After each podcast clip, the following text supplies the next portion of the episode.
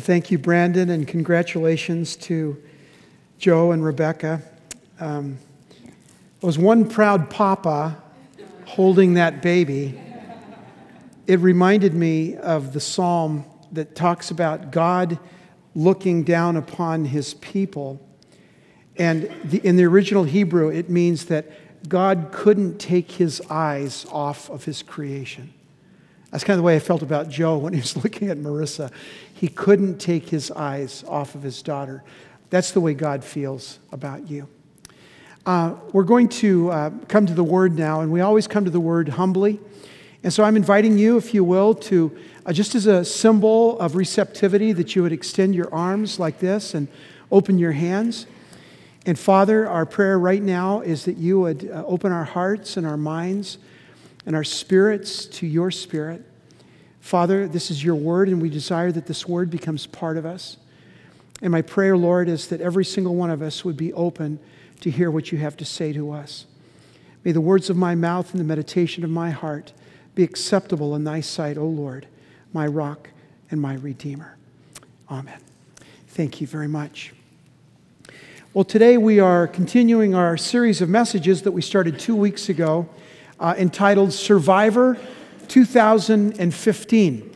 And we're asking the question how can we possibly, as Christ followers, survive in a broken and lost world that we live in? And so, this uh, series of messages is based on the little small epistle in the New Testament of James. And so, throughout this eight week series, we're looking at the different themes in the book of James. And I, I was thinking, um, I was thinking about uh, kind of planning out the whole series. And here's the third week, and we're still in chapter one. So if we don't do much in chapter four, that's okay. We'll, we'll do what we can. But um, this is an amazing book because it speaks to us in a time when everything seems broken and sinful, in a very similar circumstance to James found himself in uh, 2,000 years ago. So, for the first few moments, I want to give you some background, uh, kind of reminder, uh, uh, um, a recap of what we've looked at. Uh, and then for those of you who are new to this series, it'll help you kind of get caught up because we need to have this backdrop in order to understand our text for today. So, the book of James was written by James, very good. You guys are really smart. Uh, James, but we don't know which James. There's a lot of them in the Bible. But what we decided was because of tradition, traditional, traditionally, the churches claim that James, this James, was the brother of Jesus. Okay, the younger brother of Jesus, half brother, and um, he grew up uh, with Jesus and uh, probably came to faith uh, as an adult. Later, he wrote this book, and uh, we know that uh, he was the leader of the church at Jerusalem. So he's a very influential person in history.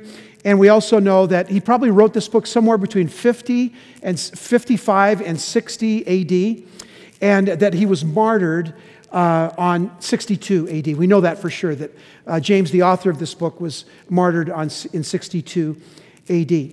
So the context in which he's writing this, his book is this Christianity is being set upon uh, by the Roman government, by the Roman Empire, as well as the Jewish religious center. And both of these groups are terrified of Christianity because it's getting bigger and it's getting out of control. And there's there seems to be a loss of power in these other groups and a loss of money in some cases. And so everybody pretty much is against the Christians. So there's this tremendous persecution. They had economic uh, persecution, boycott. They weren't allowed to uh, have jobs. They weren't allowed to own homes. All kinds of things were happening to where to kind of put the Christians as second class citizens. In, in the midst of that, uh, we have the emperor of Rome, Nero, comes along. He started in AD 54 and uh, uh, ruled until AD 68. So during this time, when James was writing and the world was in an upheaval, Nero was leading. And as we mentioned last week, uh, he had what they called Nero's Circus, and it was a coliseum uh, that was dedicated to uh, killing Christians. And uh, in the first couple of years of Nero's reign, 54, 55, um, hundreds were killed, and then thousands. And then by the end of his life, tens of thousands of Christians were killed every year. And uh, they would put him in this arena, and they were um, uh, set upon by wild animals and If there wasn't enough light to keep killing Christians, they would put oil on Christians, put them on poles, and light them. And this went on and on and on. And uh, fathers were made to watch their, their wives and their children uh, be killed. And here's something interesting. Uh, we have historically, not Christian book, not the Bible, but historically, uh, we have no record of a Christian ever denying Christ. All they do is say, okay, I don't believe, and then you're free to go. We don't have one record. Any secular writer has never mentioned one Christian who got into this position and said, okay, I don't believe. So there's this powerful movement. And even though Nero and the others were trying to reduce the movement, all it did was expand and expand and expand and, got, and just kind of got out of hand, at least for the enemies. And so that is the context into which James writes his story. And um, there's a lot of wonderful things in the book. What we looked at two weeks ago, we specifically looked at um, the word testing. And there's a lot of different words, but there's two major uh, themes. One is the testings and trials, and then later we looked at last week temptations. So the testings and trials always have a purpose in mind, and um, the testings and trials also aren't well, God put this uh, so that I would stumble, or the devil made me do it, or uh, I was too severely potty trained, or any number of things. You always have somebody to blame, right? Uh, no, no, no. He says the, the, these testings happen for three reasons. One, because we sin. So some things happen to us negatively because we put ourselves in a bad situation. Okay, so that's one thing. Another reason bad things happen is because somebody else sins.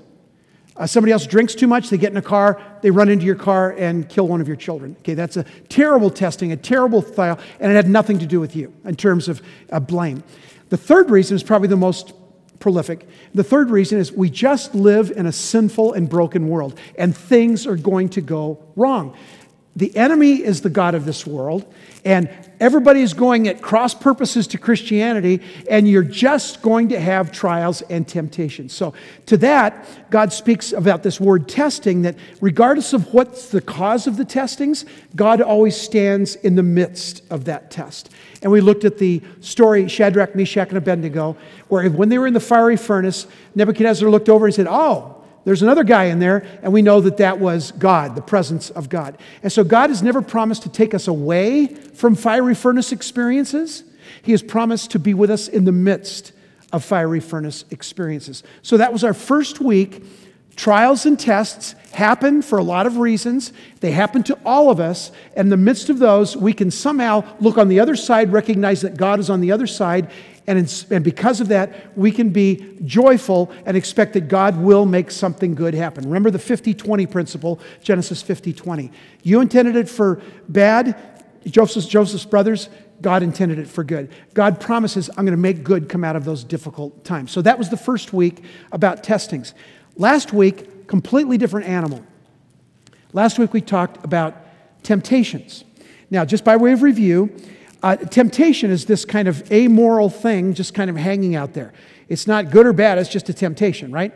But when that temptation, this is what we called the sin cycle last week, when that temptation is attached to your own strong desire, again, not your mom's fault, not your wife's fault, not God's fault, not de- the devil's fault, when that temptation is attached to your own strong desire. In other words, something you have come to believe will satisfy you. Drugs, alcohol, sex, relationships, religion, gossip, whatever you have come to believe will satisfy you in this world, when you attach that strong desire to a temptation, that gives birth to sin. And what we looked at was this. So you take, uh, you take uh, uh, an egg and a seed in a normal kind of gestation process. Uh, and you put those two things together, and those two separate things come together, and they become a brand new, separate thing, a brand new thing. So when you take your temptations with your strong desires, you attach those together, that gives birth to sin. And Paul says the rest of the sin cycles, and when that sin is fully gestated, when that sin is fully matured, that gives birth, and this is a very strange word, that gives birth to death. Okay? So that's the sin cycle. Temptations, nothing wrong with temptations, they're just out there. when those are attached to your own strong desires, something you've come to believe will satisfy you, when those come together, they give birth to a new entity, which is called sin. And if that sin is, allowed to grow and gestate and become fully mature, that leads to death. That's the sin cycle. That's what we looked at last week. So, with that as a backdrop, let's look at today's texts. excuse me, today's text, James chapter 1, verses 17 to 25. And I'm inviting you to open your Bibles or your iPhones or your iPads or your smartphones. It's also printed in your bulletin, in the sermon notes. It's also on the screen. We want the Word of God all around you, everywhere in you, by you, beside you. And at this point in the sermon, I always say to you, what? Read, your Bibles. It's an amazing book. You'll be stunned and amazed at what's in it. It will help you grow, it will help you transform. Read your Bibles. So, James chapter 1 verses 17 through 25. This is the Word of God for the people of God at Hope Covenant Church. Whatever is good and perfect comes down to us from God our Father, who created all the lights in the heavens. He never changes or casts a shifting, a shifting shadow. He chose, to give the, uh, he chose to give birth to us by giving us His true word. And we, out of all creation, became his prized possession. Isn't that a beautiful phrase? We, out of all his creation, became his prized possession. Understand this, James continues.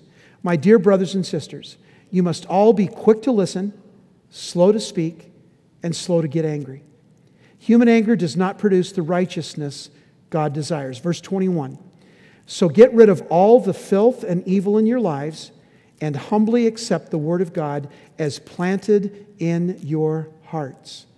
For it has the power, listen now, it has the power to save your souls.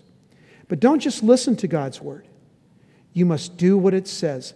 Otherwise, you are fooling yourselves. Now, the word fooling in the New Living Translation, in the NIV, it's deceive. And it's that idea that who are we fooling? We're fooling ourselves, we're deceiving ourselves. For if you listen to the word and don't obey, it's like glancing at your face in a mirror. By the way, the older you get, the less you glance in the mirror at your face. Okay, that's just, just wanted to say that. Uh, you see yourself, walk away, and forget what you look like. But if you look carefully into the perfect law that sets you free, and if you do what it says, and don't forget what you heard, then God will bless you for doing it. What Joe said in his testimony is that he wants God's blessing on Marissa. What James is saying, listen, I want God's blessing on every one of you. And the way that you receive God's blessing is by not just hearing the word, but by doing the word. And when we just hear it and don't do it, he said that is called deception. So that's what I want to look at uh, this morning in our text. The world is filled with deception.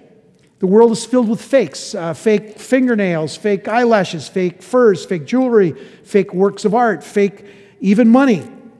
We're up to our eyeballs with cheap imitations. It reminds me of a story uh, of a, a very wealthy physician who was going to throw an elaborate party for his wife who just graduated from a culinary arts school.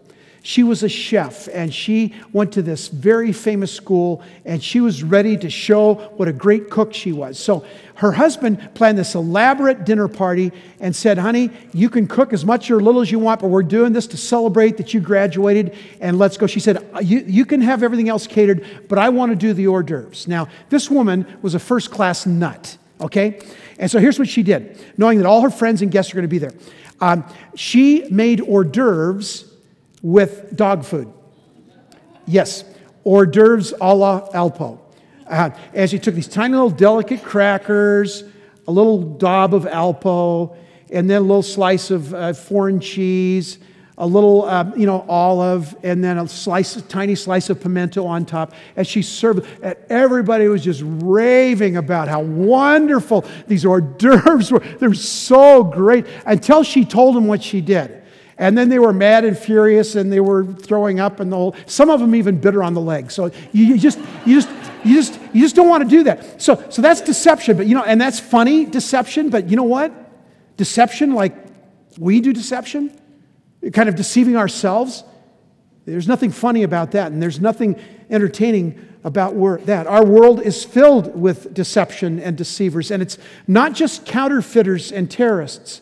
We are also faked out by our own selves, and that's what the sin cycle is all about. In this next section of James 1, the author talks about uh, this deception, and it looks like this. Okay, you hear the word of God. Wonderful. Sermon, listen to sermon tapes, go to BSF, go to Bible study. We have Bible studies for adults at both during both services and our, our different rooms. You go to small group. You go to all the different things we offer.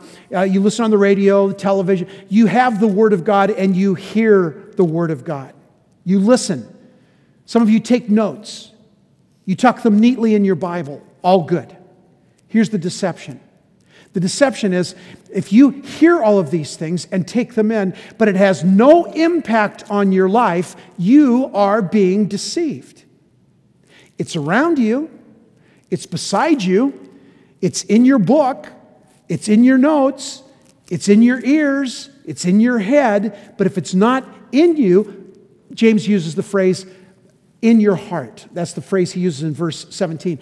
In your heart. If it's not in you, then you have been deceived. So let's flesh this idea out of what it means to have the Word of God in you and not just around you. So let me make a couple of assumptions before we begin, because some of you are new to our church, some of you are not Christ followers. You're just investigating, which we love having you here. Some of you are saying, I'm not quite convinced where we're going with this Bible thing, but let me tell you what a couple of um, assumptions I will make um, as I'm preaching so that you'll know where I'm coming from. The first assumption is this I believe that the Bible is the Word of God.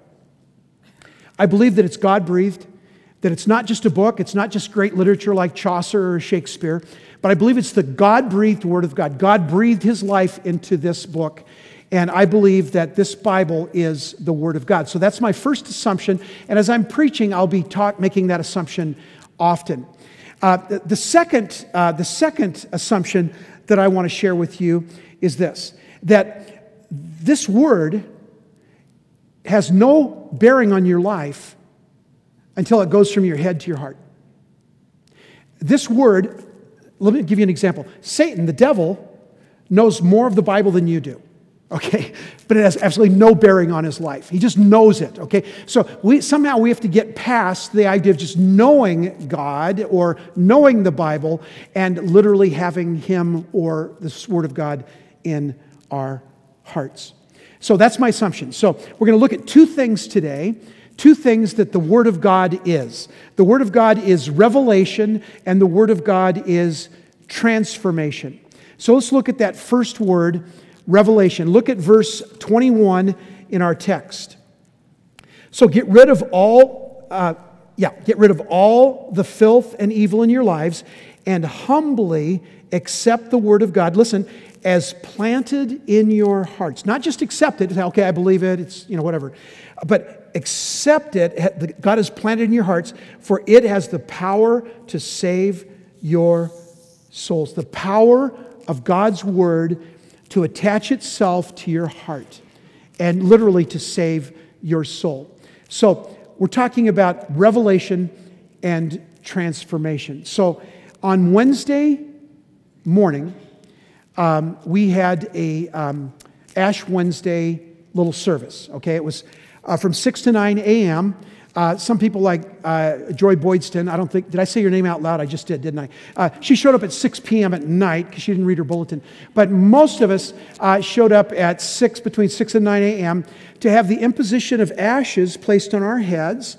And it was kind of, it was a sign, a mark that you are confessing your sins, that you are desiring to live a pure life and follow Jesus. So um, it's kind of cool. And uh, people say, well, that's, isn't that a Catholic tradition? No, that predated Catholicism. That's been around for a long time in Christianity. So we did that on Wednesday morning. So I did the, uh, Ryan did the six to seven hour, I did the seven to eight hour, Brandon did the eight to nine hour. Sherry came in the eight to nine hour. And uh, so she got the imposition of ashes on her forehead. Um, uh, and she left, went home, didn't think about it. we had a, a, service guy coming that day to fix our garage door, so she had to stay home and be there for that. So when I got home for lunch, Sherry was in the driveway talking to this serviceman. And uh, he had finished the garage, and they were just chatting. He was a Christian, so they were chatting. They've been talking for about 15 minutes. Well, the first thing I noticed is this black stuff is all over Sherry's face, all the way down to, obviously, she hadn't looked in the mirror. She, she looked like Braveheart, only it was black instead of blue and so all this stuff on her face. And I kept kind of looking at her like this, like, you know, I'm, I'm, I'm, not sure what I'm supposed to, whatever I do or say in that moment, I'm going to be wrong. So, you know, you know, I, you know, so I did nothing, right? So, you know, it kind of took the safe way. So after the guy left, I said, honey, you might want to look in the mirror, you know, because the guy, serviceman was kind of looking at her too, you know, thinking she was, uh, you know, something, a raccoon or something. So Sherry went into the bathroom and I heard this scream, you know, and, uh, Oh, she saw it. Okay. So, uh, f- of course, uh, the easiest way to do it is to blame Brandon. Somehow he did it wrong. But the bottom line is this Here, here's the deal she was marked. She was marked. And uh, let me tell you this about my wife. Every morning, for at least an hour and many times longer, she sits in our living room with the Bible open, studying, praying, and hearing God's voice she is marked with the gospel of Jesus Christ. And it's not just something on your forehead, that's external. We're talking about something that's internal, being marked by the Word of God in our lives. So, uh, Ryan had this wonderful um, rubric, uh, this wonderful little ceremony for uh, uh Ash Wednesday. And um, uh, on, on the sheet where it had different verses to read, it had a passage that was really powerful. It was Joel chapter 2, verses 12 and 13. A very uh, Ash Wednesday Lenten kind of verse. But listen to this verse Joel 2, 12 and 13. That is why the Lord says, Turn to me now while there is time. Give me your hearts. Come with fasting, weeping, and mourning. Don't tear your clothing. That's external, okay? The, the fashion of the, uh, in the Old Testament, the, Jew, the Jews, when they were repenting of their sin, they would tear their clothes to show that they were really sorry to God. He says, don't do that. Don't tear your clothing in your grief, but tear your hearts instead. Open your hearts to God. Return to the Lord your God, for he is merciful and compassionate, slow to get angry, and filled with unfailing love. He is eager to relent and not punish. Come away with fasting, weeping, and mourning. Not an outward tearing of a, but a tearing of your heart. We, we need to be, have our hearts marked by the gospel of Jesus Christ. Well, that's what James is talking about. Let the word of God be planted, literally take root in you, to be enmeshed in your life. This is not a flyby, but this is a, a deep, abiding relationship with God through Jesus Christ. His word is true and it can be attached to your hearts. So let's look for a moment about this idea of revelation from the text. The first verse we want to review again is verse 19. And here, James says, Be quick to listen and slow to speak. Quick to listen and slow to speak. That means being eager and attentive and ready to hear God's word. It means grasping every opportunity or taking advantage of every moment to listen to God through the spoken or the read word of God. It means using our ears. We have two ears, one mouth. Use that when it comes to listening to God and listening to the word of God. God has given us this opportunity, and we need to use them to allow the word of God to go from our heads to our hearts. We need to claim the word of God as our own. So, this uh, last week, um, I met with a person that was struggling in their Christian life, and, and I suggested that he try something that I've been doing for a couple of years. It's a discipline I learned at a retreat we did a couple of years ago. And what I call it is just simply a, a seven minute sabbatical. And throughout the day, I'll uh, go out of my office and just walk around the church or outside and uh, just say, Lord, here I am. I want to hear you. I don't bring my shopping list of all the things I want God to do for me. I don't bring all of your needs, which we always want to pray for. I, don't, I, I just say, Lord, I just want to hear you. I just want to be responsive to your voice. Because too many times we don't hear God because we're too busy talking. We're too busy praying, say, God, I need this, I need this, I need this. It's like he's a cosmic Santa Claus. Come on. This is the God of the universe who wants a relationship with you. The God of the universe who has marked you as one of his children, and he wants a relationship with you. And so I, I, invited this guy to do that, and I, I, think he's been doing that. You know, where you, you every day, several times a day, you can do that wherever you work. You, you all have breaks, so you get up, you walk around, go outside, and just have this time alone with God. We need to listen, and we can't listen if there's always noise, and many times the noise is our own voice. Turn off the radio, turn off the TV, turn off whatever electronic device you have, and just listen to the Lord. Be quick to listen and slow to speak. Listen to God. But then it says also that we need to be slow to anger. It's interesting that it almost doesn't fit in this text, but it really does when you look at the context. A heart full of resentment doesn't have any room for the word of truth. A heart that's filled with anger and unforgiveness has no room for the word of truth. The word of truth just has to stay in your head because there's no room in your heart. We need to be free from that kind of anger, that kind of bitterness that's a root of bitterness, Paul says. And we've got to be free from that and allow the word of God to take hold. And then verse 19 says that we also need to be, or verse 21 says, we also must get rid of all moral filth and evil in our lives. Now, I'm going to tell you something now from the text that you're not going to like. Okay, it's this. When it says get rid of, in the language that the Bible was written in, it means a continuous action.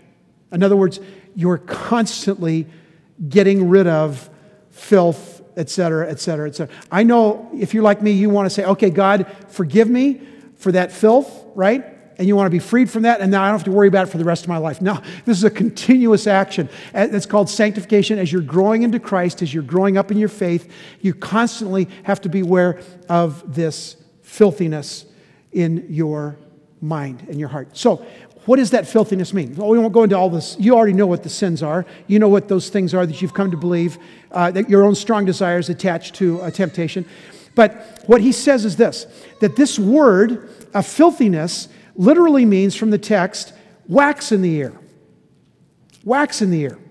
So when our, boy, our youngest Tyler was a little boy, he used to have trouble with wax in his ears a lot. He would build up. Sometimes Sherry could get it out, and other times we'd have to take him to the pediatrician and, and just big lump of wax. And every time you take that out, he'd go, you know, I can hear again, right? Right. But if you have wax in your ears, how are you going to hear anything, right? That's that's the word that's used here you know, that we, we've got to make sure that we take the wax. That's what filthiness and sin does in our life. It fills our ears with wax. Maybe you remember the film 15, 20 years ago, Captain Corelli's Mandolin, okay? Uh, it was a good movie and uh, set in Italy during World War II. And the one guy was a doctor, and another guy was going deaf. And so he came to see the doctor, and the doctor poked around, and he pulled a pea out of his ear. Had been in there for years, right? And the guy said, I could hear. Now, a week later, he came back and said, Put the pea back in. My wife's driving me nuts. But that's a whole different subject, okay? We're not going to talk about that. But the fact is, when we don't deal with this filth and these things in our lives that are sins, uh, they're, they're like taking root. It can't, our, our heart can't take root with the Word of God because we have wax in our ears. We're not hearing the Word because we've got all these other things going on. So James is calling us to receive the truth of God's Word. To, to do that, we must prepare ourselves. We must prepare ourselves to receive that word. So, what do we do with that filthiness and those things that are constantly in our heads and our minds, always trying to attach itself to a temptation? What do we do with that? Well, when I was in college, my, um, my grandfather had died when I was a freshman in college. The following summer, my grandmother's house, now she's a widow, was in disrepair. And uh, my dad and I talked about this, and uh, he said, You know what would be really neat, uh, Dwayne, if you would paint grandma's house during the summer when you have some extra time. And I agreed. Now, we had that talk. That means he wasn't going to do the work I was. So, you know, that's what kind of talks fathers have with their sons. And, uh, but that, that summer, I painted her house. But I remember my grandfather, who was a carpenter and a cabinet maker, always telling me, do it, do it right the first time, right? Measure twice, cut once, right? That was his thing. And when it comes to this house, these were wooden, wooden uh, uh, uh, kind of lath pieces on a, they were just about three inch. And so there were, it was a big house. And all of this paint was curling and everything. He said, in order to do this paint job right, you've got to take all of that crud off. Okay? You got to scrape it all off. You've got to wire brush it all. That's going to take you longer than the painting itself. But to do that, my grandfather used to say, if you don't prepare the wood properly, it ain't to stick. That's what Grandpa Price used to say. The paint ain't to stick. Well, here's this if you don't prepare your hearts properly for the Word of God, it ain't to stick. If you still have anger and bitterness, if you still have sin, filthiness, and all those things hanging on to your heart, if it hasn't been dealt with, if it hasn't been confessed, if it's still in you, that word of God is going to stuck right up here in your head and it's not going to get to your heart. We have to prepare our hearts to receive the word of God. That's revelation. How about transformation? That's the second part. Look at verse 22 of our text. For if you listen, excuse me, yeah, verse 22. For if you listen, I, I, I got to back up here. Um, there we go. But don't just listen to God's word, you must do what it says.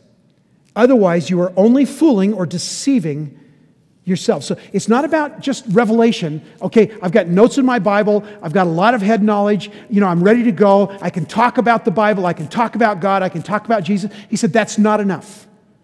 It's got to make that journey from your head to your heart, those 18 inches down right deep inside of you. All the stuff has to be taken away. All that filthiness literally has to be taken off like clothing, old clothing, to put on new things.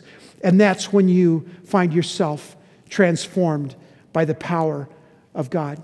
So when I was uh, in school uh, playing football, one of my favorite parts of uh, football were the chalk talks.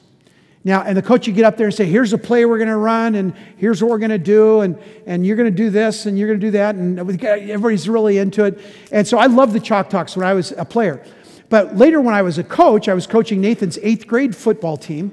Um, uh, I, would do the same thing. I love, ch- I show them, here's all the plays and getting the kids excited. And now let's go out and practice those plays and then you go out and play them in the games, right? So it's pretty awesome. There's this one kid, he was the smartest kid in the room. You know how those kids are? Uh, those are the kids that play sports for one semester and then decide that it's stupid. And uh, because they're smarter than everybody else in the room, right?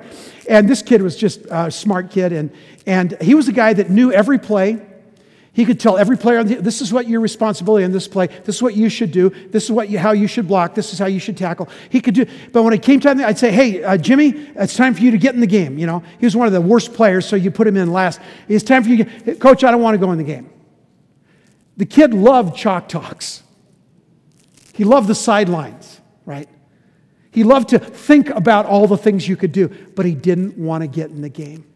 Might fumble, might get hurt might get tackled. Mm, something might go wrong. Yep, all those things are possible, but you'll never know until you get in the game. We have to be transformed by the power of the Word of God. So, the Greek word for listen, this is really cool, in verse 22, the Greek word for listen means literally audit. Okay, so don't just be auditors of the Word, but do the Word. So we know what an audit is. So when I was in Minnesota, um, I, several people had told me, you know what, you should, you should pursue your DMin. I, I got a, master's back in 1978, and all my life I thought, well, maybe I should pursue a, a doctor of ministry, is what they call it for pastors a DMin. So I, I, you know, I don't know. It takes a lot of time. So I said, okay, when I was in Minnesota, okay, I'm going to do, I'm going to do this. My kids were growing up out of the house, so we didn't have that to deal with, and so I'm going to do this. So uh, first class I took at Bethel Seminary was a class I really wanted to take. It was called Christianity and Science. So, two of my biggest loves, right? Christianity and Science. So, I wanted to take that class. But here was my decision. Because I was busy and because I didn't want to work too hard, I audited the class. Okay, so here's what it looks like. After the first week of class, I'm listening and it's cool, but I don't have to take notes because I'm auditing the class. So I'm listening and I'm paying attention. It sounds good, and I'm, I'm, I'm having you know I'm having comments and everything. And then the first test comes along, and the professor says, "Okay, be sure and study the first 20 chapters, whatever, and the test is going to be on Friday." Well, I didn't study that stuff again. I didn't have to go over it. I wasn't going to take the test. And then later in the semester, you got a paper due next week, and it's got to be this and that and the other. I don't have a paper due. I'm, and so as I started going to class, I started noticing that I would daydream a little bit. I'm not really paying attention. And then, well, you know what happened? I ended up not going to the class anymore. I audited the class. Now, two summers ago, I went to Regent uh, Seminary up in Canada uh, on my sabbatical, and we spent two weeks there, and I took a class from J.I. Packer on Second Corinthians. I didn't audit the class. First of all, J.I. Packer's the kind of guy you don't audit. He's a brilliant theologian. And I prepared beforehand. I read and studied Second Corinthians. That's what the class was on. And I took copious notes. And every day I would come home and tell Sherry about what I'd learned. And then after the, I took the tests and I wrote the papers. And after that was all over, uh, we went to a retreat center after that, Rivendell. And during that week, I, I studied what I had learned and I'd put all that into uh, seven sermons on Second Corinthians. I preached those last spring. And, and uh, I didn't audit the course. And that course impacted me profoundly in my life, my personal life and my pastoral life. It affected me because I allowed the Word of God to go from here to here. You can't audit your faith, you can't audit your Christian life. Well, I've got a Bible, I read it, I go to church, I do the list, I check off my prayer time. I check off the, I gave, I said a little, a prayer when I was 10 years old. I, I was baptized. I check, check, check, check. You can't audit Christianity. The purpose of any time the Word of God comes in you has to be transformation and not just doing the list. We had a, um, a man in our church that I grew up in, uh, Don Stanback. And Don was one of my teachers when I was younger. You've heard me tell stories about Harry Lillibridge. This is a different guy, Don Stanback. And um, he was my teacher. I used to love him, I used to enjoy him. Uh, I knew his daughters. And it wasn't until many years later that we found out that Don had been a sexual predator with little boys in our church. We know at least two, there might have been others.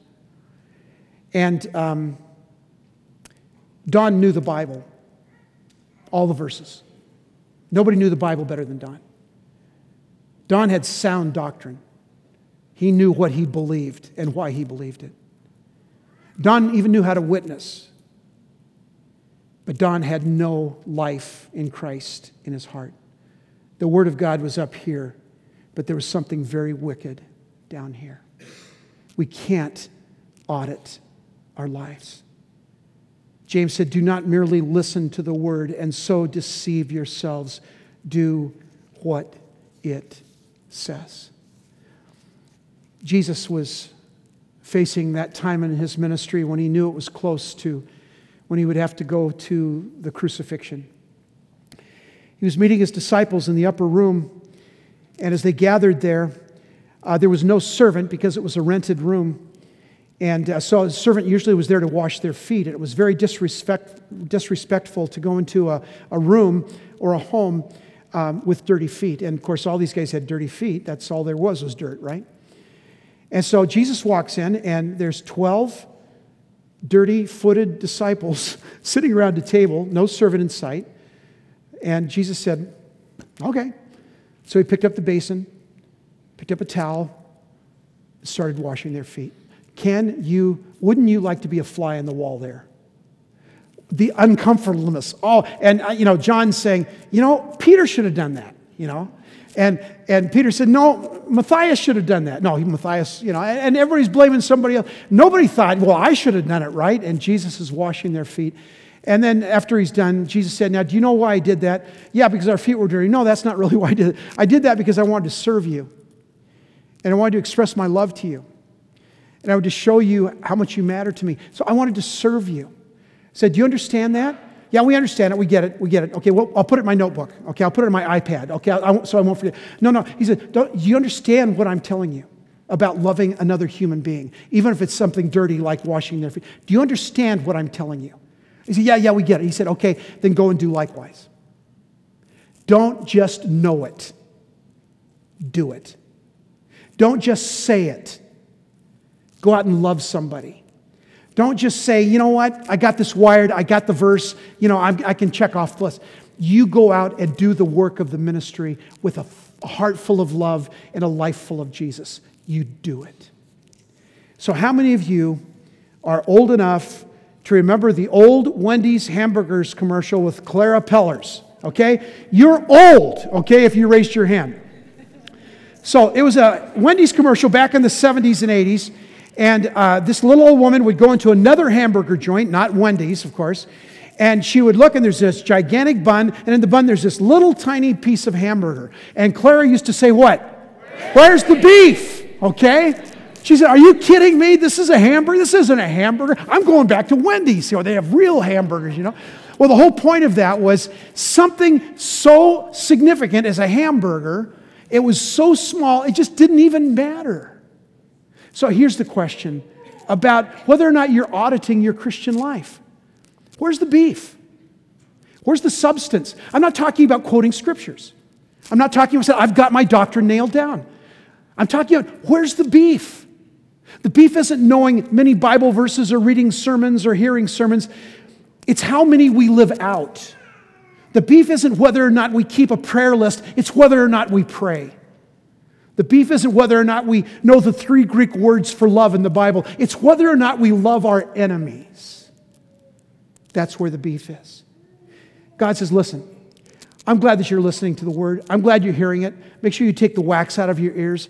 Make sure that you clean out so that you can. I'm glad that you're hearing the word of God and that you've got a, a Bible and you've got your notes tucked neatly. I'm glad for all of that. But listen, listen. If it doesn't get down here and if it doesn't affect you and the way you live your life, then it is nothing. A missionary was visiting a cannibal tribe. He asked the chief, Do you people know anything about religion?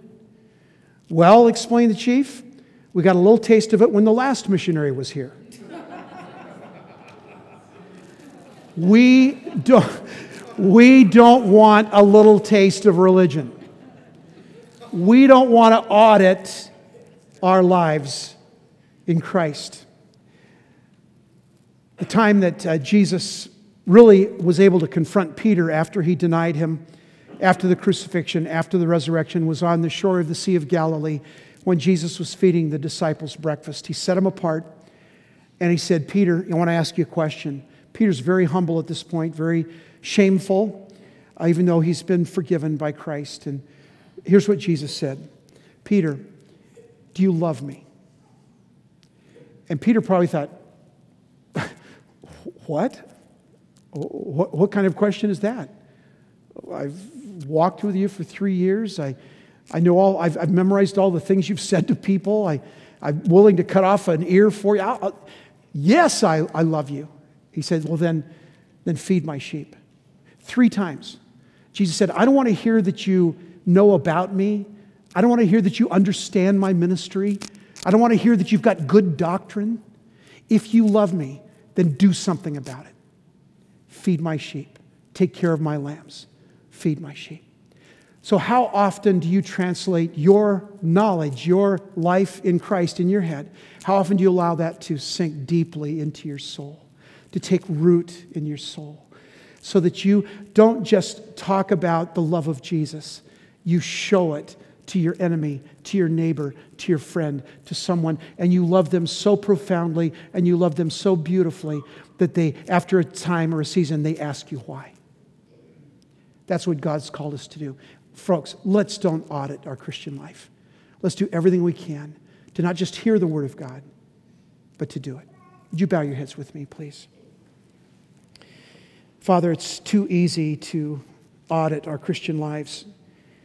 It's too easy to go through the, the, all the things that we've believed we should do and go to church, read our Bibles, pray, do all those things. But, Father, to actually live out the life of Christ, to love people the way he loved people, to be compassionate, to be a servant, all of those things that he actually to live that life is so much more difficult. Lord, my prayer for myself and for each one of us in this room is this. Lord, may we have our hearts so open to your spirit that we fully receive the word of God into our minds into our hearts so that people see in us the love of Jesus every day and in every way. For that, Father, we pray your blessing on each and every one of us and give us the courage to live fully the Word of God. We pray in Jesus' name. Amen.